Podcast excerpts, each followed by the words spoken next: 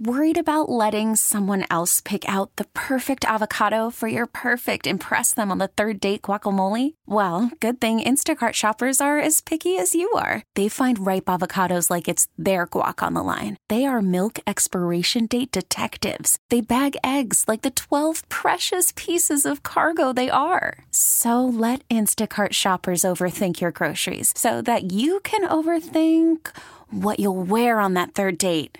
Download the Instacart app to get free delivery on your first three orders while supplies last. Minimum $10 per order, additional term supply. Okay, picture this. It's Friday afternoon when a thought hits you. I can waste another weekend doing the same old whatever, or I can conquer it. I can hop into my all new Hyundai Santa Fe and hit the road. Any road. The steeper, the better because my all new Santa Fe is available with HTRAC, all wheel drive, so I can hit the trail without a worry in the world. Heck, with three rows and best in class rear cargo space, I can pack the whole family in with all our gear. We've got available dual wireless charging for our phones, so we'll never lose touch with civilization, and we won't lose touch with the primordial power of Mother Earth. So, which is it? Waste the weekend or do something a little more epic? And conquer it in the all-new Hyundai Santa Fe. Visit HyundaiUSA.com or call 562 for more details. Hyundai, there's joy in every journey. Uh, joining us now from the uh, PackerReport.com and Pack a Day podcast, Andy Herman, joining us on the Schneider Orange Hotline. Andy, how are you doing today? I'm doing great, Bill. Thanks so much as always for having me on. Glad to have you. So, um, a, a, couple of things. Uh, first and foremost, give me your reaction to the Packers draft overall. Yeah, I think the word that I've used probably most is perplexing, and uh, I think it was an interesting avenue that they took. Um, I think there's a variety of talking points here, a lot of them which have been talked about ad nauseum so far. Uh, not drafting a wide receiver certainly interesting. Um, I, I want to know a little bit more about defensive line because I went in certainly feeling that that was a major need uh, that they needed to address, uh, not only in the draft but this off season, and they haven't really done so. So that was a big question mark for me. And then, you know, you really look at, uh, you know, drafting the quarterback at 30. I think the trade up really has some optics with it as well. So, excuse me, those were some of the questions that I had going into the draft. Um, the drafting of Jordan Love, uh, is it understandable? Yeah, I think the thing with Jordan Love that you have to take a look at is how many times is Green Bay going to get the opportunity to draft this type of quarterback where they're generally picking? And granted, we saw them pick in the top 15 a season ago, uh, but usually this is a team with Aaron Rodgers at quarterback that's that's going to be picking 30, 31, 28, 26, somewhere in that range. And quarterbacks with the talent of a, a Jordan Love don't often fall to that range. I said going into this draft, I think Green Bay opened a window that if they, if the perfect situation, if the perfect scenario happened this year, next year, the year after, where a quarterback fell to them and that they could not pass up, uh, they would have to take a look at it. And I, I don't know that this was necessarily the scenario there. I think Jordan Love is a little bit more of a, a boomer bust prospect, um, but I think what may have happened is that he was the best player on their board left, so they made the move up they gave basically a late four to go get him, and, and I think you can understand that move if he was the last first round grade that they had on their board left.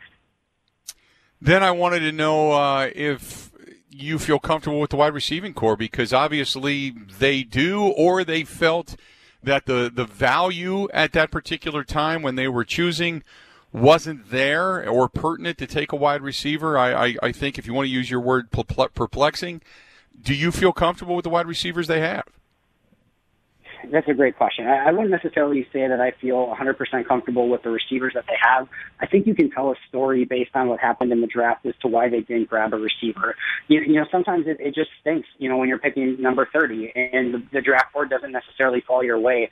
I think you, I don't think it's necessarily a coincidence that when you saw Green Bay move up in the draft – it was right after that sixth wide receiver was taken. It was right after Brandon Aiyuk was taken. So Aiyuk is gone, Reagor's gone, the top four receivers that everyone knows about Jefferson and and um, and Jeudy and Lamb, all those guys, all of them gone at that point. So the, the top six receivers are gone, and, and none of them fell to them in the first round. They move up, they get their quarterback, they get the best player probably left on their board.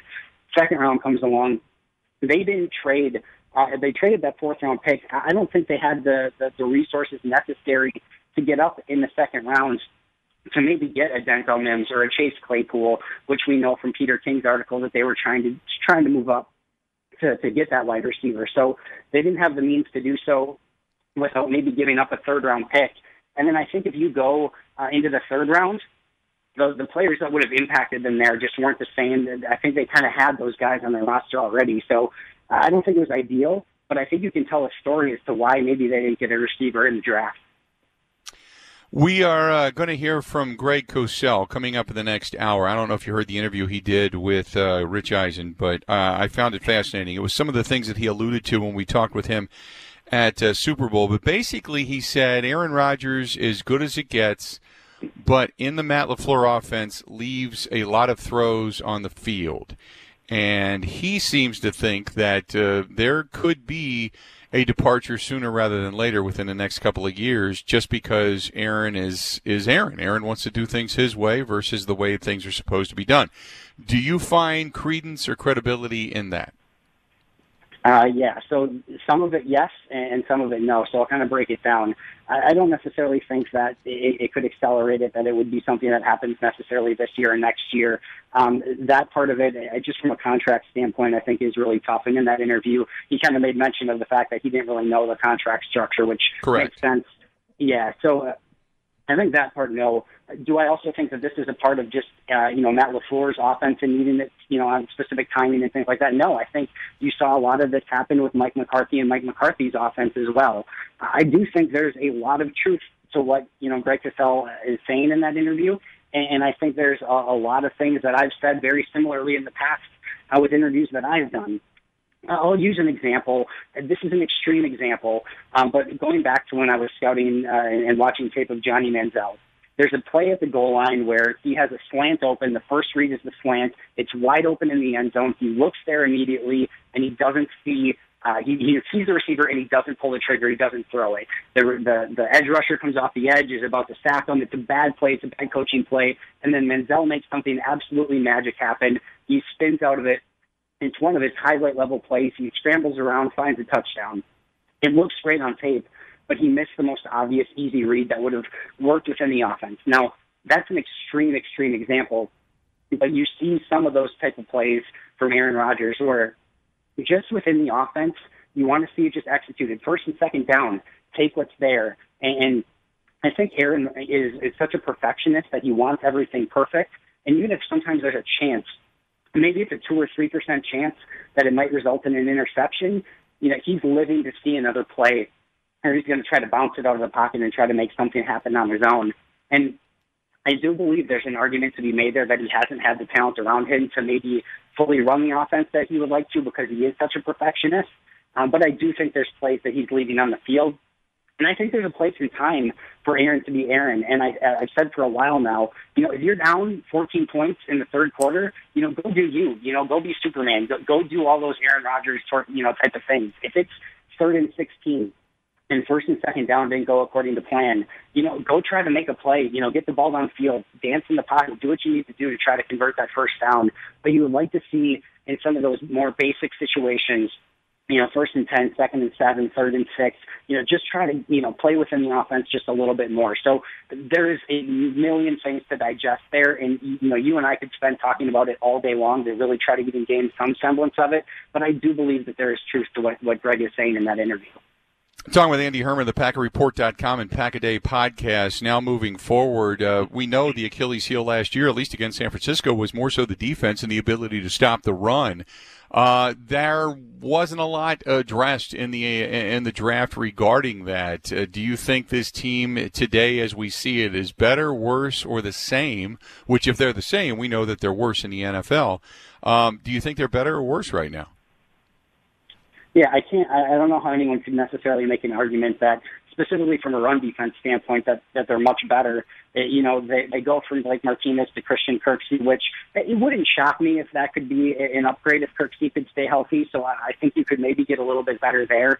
Um, they're going to have to rely heavily, heavily on maybe a guy like Kingsley Keke making that second year jump, who I think is capable of making that second year jump, but they've relied just going back to last year on Montravius Adams and Tyler Lancaster making that jump, releasing Mike Daniels, which I think proved to be the right move. He didn't do really anything in Detroit, but you didn't see the jump from Montravius Adams or Tyler Lancaster, and that defense struggled because of it.